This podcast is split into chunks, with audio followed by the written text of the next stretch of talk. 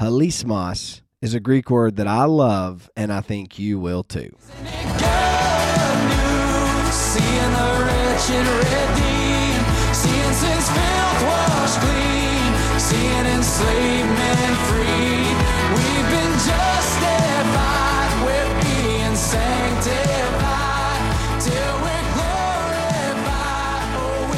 Hey, friend, welcome back. It's Thursday, and uh, hey, for some of you, this is spring break week. So maybe you're like on the beach, you're traveling on the road, you're going somewhere, coming from somewhere, and uh, if that's you, hey, hopefully you're having a very good spring break. Uh, for uh, some of you, you had spring break last week. If you're a college student, maybe you got back from Arizona, Nicaragua, and now you're back in the grind of college. Hey, wherever you're at, wherever you're listening, I just want to say thanks for tuning in. But guess what? This Sunday, starts Holy Week. Yeah, we get to celebrate Palm Sunday, and I hope you're excited about Holy Week. Um, I think the older I get, I'm 39 now, so the older I get, the more I appreciate the holidays, the rhythms, the church calendar, and uh, I'm really looking forward to Holy Week. I'm pumped about Palm Sunday, and I can't wait for um, the Thursday Lord's Supper, and then I can't wait for uh, Good Friday, and then Holy Saturday, and then Resurrection Sunday. Man, I know at our church, Hardin Baptist, we got a lot of things planned. So if you go to Hardin, just wait. We got tons of stuff coming out for you that week. Um, if you're not, you can find all of that on hardinbaptist.org, and uh, we have a little daily reading plan, uh, devotional videos coming out, a lot of cool stuff for Holy Week. But I'm pumped, and that's why we're doing this little four week series that started uh, a couple of weeks ago. So we've dealt with a new righteousness. It's about faith, not works. We've dealt with an old problem that is, hey, your sin is great, but guess what? Your Savior is greater. And we're going to really see that uh, today as we look at Romans chapter 3, uh, verses 24 and 25. And we're going to talk about God's glorious salvation because he did something grand at the cross. And we're going to really think about that this Friday or, or coming up Friday, Saturday, and Sunday as we think about just Easter Sunday. It's going to be awesome. I can't wait. Hopefully, you're pumped too. But let's think about this text of scripture in Romans, and uh, we're going to read last week's verse first. So Romans three twenty three. Now, when I say that, you kind of know that verse, right? It's part of the Romans road. You've heard it before, maybe if you're a Christian for very long. It says this: "For all have sinned and fall short of the glory of God." Now, most people have that verse memorized. You've heard it. It's part of a gospel presentation. Maybe somebody told it to you. But I remember being at Passion, and if you've ever been to Passion, uh, kind of Louis Giglio started this thing uh, in stadiums, and it just grew like crazy, like Chris Tomlin, and then all these great bands. It's just an amazing worship experience for college students to go to. So I was at passion. I think it was Atlanta, maybe with a group of people, and Louis Giglio preached a sermon, and it was so good. And I don't remember exactly where in the sermon, but he quoted Romans three twenty three, "For all have sinned and fall short of the glory of God." Now I knew that verse. All the college students with me knew that verse because we've been trained in Romans Road. We had had evangelism training. But what Louis Giglio said, he says, I want to see if anybody knows the next verse and this stadium filled with like I don't know forty thousand people, complete silence, and I'm trying to rack my brain. What comes next? For all sin and fall short of the glory of God. What what comes next? Well, what's the next verse? And I. I was clueless, and everybody around me, we were all clueless. Nobody could think about Romans 3:24. And his point was that we as Christians, we harp on, yes, we're sinful. We've all fallen short of the glory of God, but we forget that verse is part of a sentence that keeps going. And I just want to read you verse 24. It says this, and are justified by his grace as a gift through the redemption that is in Christ Jesus. That's verse 24. And his point was, we need to make sure that we know verse 24. Yes, we are sinful. We have all fallen short of the glory of God. But the verse, the bad news, is meant to bring us to good news. And the good news is, we are justified by his grace as a gift. So I want to walk through verse 24 with you, and we're going to do something a little bit different than we typically do in this Love Your Bible podcast. So if this is your first one, we don't normally give a whole lot of definitions of words, but man, I think sometimes bringing definitions to words that are familiar to us we can really pick up on some really strong theological things. So we're going to look at this sort of um, phrase by phrase, and we're going to pull out Wayne Grudem's systematic theology, and I'm going to read a few definitions that he gives for some of these key churchy words that we know, but do we really know them, and do we really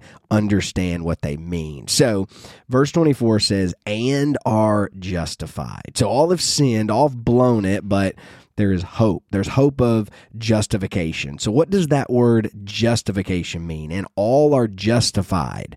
That that term of justification, what does that mean? Well, Grudem says, an instantaneous legal act of God in which he thinks of our sin as forgiven and Christ's righteousness as belonging to us and declares us to be righteous in his sight. That's what justification is that action, that legal act. So when it says, yeah, we've sinned, but we are justified. Justified means, very simply, to be made right. That God made us right with Himself. That in the legal courtroom of God, though the evidence is piled against us, though we should, well, suffer because of our sin, we should be pronounced condemned, guilty, and sentenced Instead, at the cross, because of the work of Christ, God looks at us and declares us righteous. He declares us perfect. So, in this this justification terminology and are justified, we are forgiven of our sins and we're declared righteous before God. That is good news. And notice what it says we are justified by his grace. So, justified by grace. Well, what is grace? Well, Grudem says God's goodness towards those who deserve only punishment. So that's what grace is. It's God's goodness towards those who do not deserve it. So we are justified. We are, those who are wrong are made right with God, and it's by grace. It's something that we don't deserve. We should not get it, but we do get it because of God's goodness towards those who don't deserve it. So if you think about grace, those who don't deserve it, well, Paul goes on just in case we're not tracking, just in case we don't understand this this act is God's, not our doing. He goes on and says, and are justified by his grace as a gift. So grace is we get something we don't deserve this idea of a gift is we get something we didn't earn right? If you think about a gift, like you've probably given a gift, you've got a gift. Um, I just went through a birthday. So um, March 22nd was my birthday. I turned 39 and I got some gifts. Some people gave me gifts. Um, and so I, I, I didn't earn those gifts they weren't uh, a payment. Um, I didn't have to log hours, and then I gave somebody a time card, and they showed up. Um, instead, they were they were just free gifts. Like it wasn't because I earned it. It's just hey, it's your birthday, so I'm going to give you a, gift. I mean, this happens on your birthday, right? Somebody gives you a gift you didn't pay for, you didn't work for. They just wanted to bless you. They wanted to say, "I love you. I've cared about you." So here's a gift that you didn't earn this is not something that I owe you, but it's something I want to give to you because I love you. That's what a gift is. It's different than a paycheck. It's something we we didn't earn, right? And that's exactly what salvation is. We are justified, okay, something that we don't deserve, that's grace, but also something that we didn't earn, that's the gift of God. So we didn't earn it, we didn't deserve it, but God gave it to us. By his grace, as a gift, we are made right with God. That is good news. Yes, we've sinned, we've blown it, but God makes us right by his grace as a gift. Well, how exactly does that happen? Like like how does this magical gift of justification, how are we legally made right with God if we don't do anything? Well, it's because someone else has done a lot. someone else has done what we couldn't do for ourselves. And Paul is going to bring that in next when he says, through the redemption that is in Christ Jesus.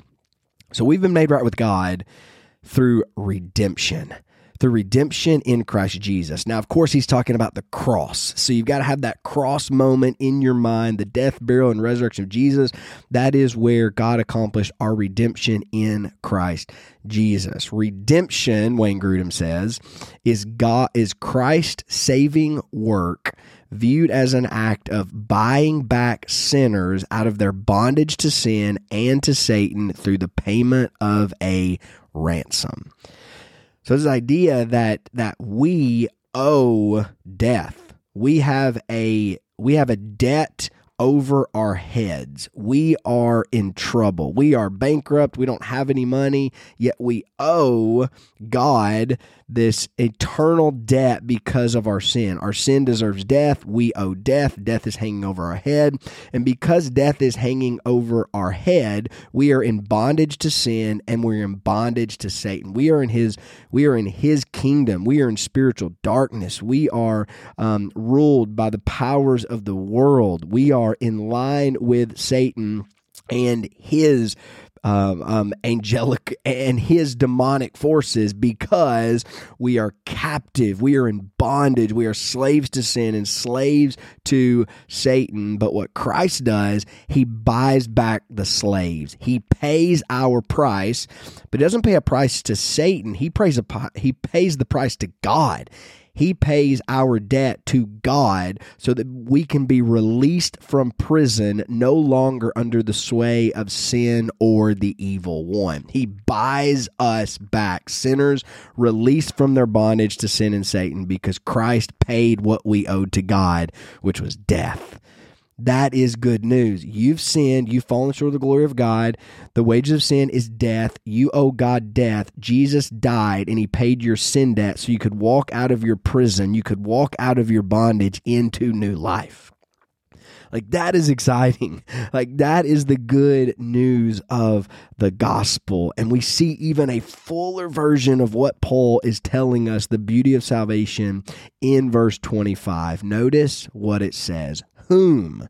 So he's talking about Christ Jesus, whom God put forward as a propitiation by his blood to be received by faith. So, how did this ransom happen? How did this redemption happen? How how did Christ pay our way out? How did he buy us back? Well, it was a transaction between him and the Father. God put him forward as a propitiation by his blood. Now that word propitiation, if you're new to Christianity, if you're not a believer, if somebody shared this podcast and you're like, I don't even know anything about this, what in the world is propitiation? Maybe you've been at church for a long, long time and you've heard that word, but you're not really sure what that word is. That's the word I started at the beginning of the podcast saying that I love. Now, in um, Greek, it's hilasmos. So, hilasmos, propitiation. So, what exactly is propitiation? I'll give you the definition that Grudem gets, and then I'll dig and get a little bit more nerdy with you. Uh, Grudem says this a sacrifice that bears God's wrath to the end, and in so doing changes God's wrath towards us into favor. So, so that word propitiation, it, it, it the very easy version of it, it's a wrath absorbing sacrifice. Okay, so that's that's what Christ became for us on the cross. A wrath absorbing sacrifice. He absorbed God's wrath on the cross so that God's wrath could be satisfied and then it could be turned to favor towards his people. And we see this imagery so beautiful in Leviticus 16. It's that day of atonement. And in the day of atonement, a priest would bring blood into the holy holies. And in the holy of holies, uh, the, the priest would put the blood on the mercy seat, and God's wrath towards his people would fall on this mercy seat, on the blood, and his wrath would be turned to favor towards his people. That's where forgiveness um, happened on that mercy mercy seat. So I'll just read Leviticus 16, verse 15. It says this Then he shall kill the goat of the sin offering that is for the people and bring its blood inside the veil and do with its blood as he did with the blood of the bull sprinkling it over the mercy seat and in front of the mercy seat. So so the the high priest comes in and he takes the blood of this goat and he pours it on the mercy seat. Now, the mercy seat, it's the lid of the ark of the covenant. So there are there there are two statue angels, uh, the cherubim who are looking in, they're guarding this holy of holy place. And now you have the the presence of God is in the midst of this place and here in the footstool here at the, the lid of the Ark of the Covenant is what we call the mercy seat. And on the mercy seat, the blood is, is put on it, and God's wrath is absorbed in the blood and turned to favor. Now, that word mercy seat. You have the Septuagint, which is the Greek version of the Old Testament. That word mercy seat translates into Greek as, you guessed it, hilasmos. Hilasmos is mercy seat. So when Paul says, whom God put forward as a propitiation by his blood, he's saying, whom God put forward as our mercy seat. That mercy seat, that, that place where God's wrath is absorbed and is turned to favor, that Old Testament picture always pointed forward to the cross of Christ, where Christ would be our propitiation, our true mercy seat, where God's wrath would be turned to favor because of his sacrificial death on our behalf in our place. That is good news, friends. That is great news that that God put forward Jesus as a wrath absorbing sacrifice. So what happened on the cross? Well, well, God is wrathful towards your sin. Your sins deserve death. Your sins are against him. He's holy and you are not. He is good and you are not. He is just and you are not. And so God has wrath towards sinful men. But what happened on the cross is God took his wrath towards your sin and my sin and he and he put it on Christ, that his wrath was pointed towards Jesus like a like a bowman pulls his bow back with an arrow and fires it. The arrow went right into the heart of Jesus. His full wrath, full weight and hatred towards sin fell on Jesus. And Jesus, the propitiation, he soaked up God's wrath, but not only that, he turned it to favor. So that God is satisfied towards your sin problem. That God is the the payment has been made.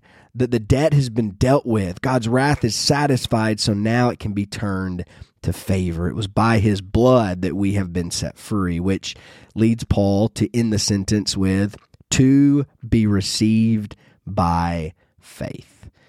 So, how do we get the forgiveness of God? How do we get justified? How are we made right with God? How do we, uh, I mean, we know it's by grace. We know it's a gift. We know it's through the redemption of Jesus. We know it's through his sacrifice on the cross for us. But how do we actually get that into our account? How does it become real in our lives? Well, all of this happened so that we would, as God's people, receive it by faith. Now, what is faith? Well, we'll let Wayne Grudem define that too. He says, trust or dependence on God based on the fact that we take him at his word and believe what he has said. So, faith is it's believing and trusting God. It's saying, God, I believe and trust that when Jesus died, He paid my sin debt. And because of what Christ did, you forgive me, you justify me, you make me righteous so that I can stand before you and I can be welcome into your family. God, I believe that I can't do anything to earn this or deserve it. It is a gift, it is grace. So I am saying, Amen. I'm saying, Yes, let it be so. I want the death and resurrection of Jesus to become my salvation. Count it to me. I want to trust and believe in Christ as my Lord and Savior. That's what it's like to receive the cross of Christ by faith. You trust in Him, you believe in Him, and you bank your life on the Savior. See, the truth is, we all know for all of sin and fall short of the glory of God, but we sometimes forget verse 24 and verse 25 that yes, we've sinned, but we've been justified by grace as a gift through the redemption that is in Christ Jesus, whom God put forward as that wrath absorbing sacrifice by his blood to be received by faith. So, friend, there is no greater question leading into Palm Sunday and Resurrection Sunday than this Have you received? The work of Jesus Christ on the cross for you, have you received that into your account by faith? That's the only way into the kingdom. It's repentance and faith. You turn from your work and your trying and acknowledge your sin problem, and you turn to Jesus by faith. That's how you receive the gift of God, the redemption and the sacrifice of Christ. That's how you are made right with God. It's only through faith in Christ. So, friend, if you have not trusted in Christ, I beg you and plead for you this holy week make Jesus yours. Come to him through repentance and faith and be made new. Yeah, there's bad news, but the gospel has so much good news, better news, the best news. You've been justified by grace through what Christ did on the cross for you. Hey, I hope that this text of scripture has made you love Jesus more. It's made you love your Bible more because the Bible, the words of the scriptures are so they're so good. God is so wonderful. He's done so many good things for us and to us. And we see in Scripture, we read about those things, we believe those things. So, what I encourage you to do this week is keep memorizing this passage of Scripture. It will lead you to worship Jesus on Palm Sunday and Resurrection Sunday and every Sunday since and every day in between because God is so good. Well, hey, I hope that this has caused you to love your Bible a little bit more because when you love your Bible, you will love God, serve people, and live a life that matters.